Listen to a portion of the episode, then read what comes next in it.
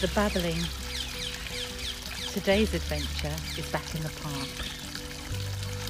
If you listen really carefully, you can hear the sound of the babbling brook.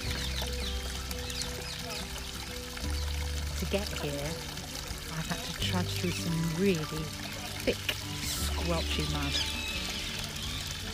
Overhead you can hear cacophony of birds. It's almost as if they're mocking me, laughing at the fact that my waterproof boots have got a little hole in them. So in fact, they're not waterproof at all right now. But the sound of this brook is so worth the journey. I love the word babbling.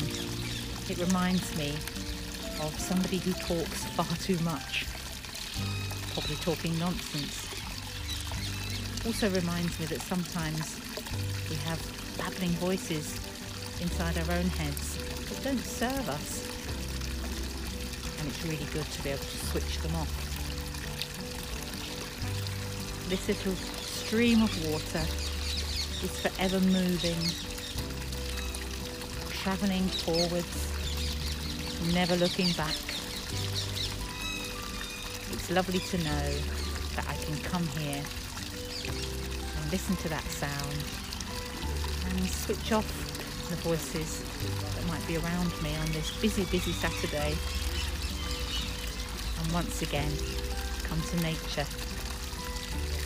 I challenge myself to wonder where this water came from and where it's going. But for now, just enjoy the sound and stop and look, and listen breathe.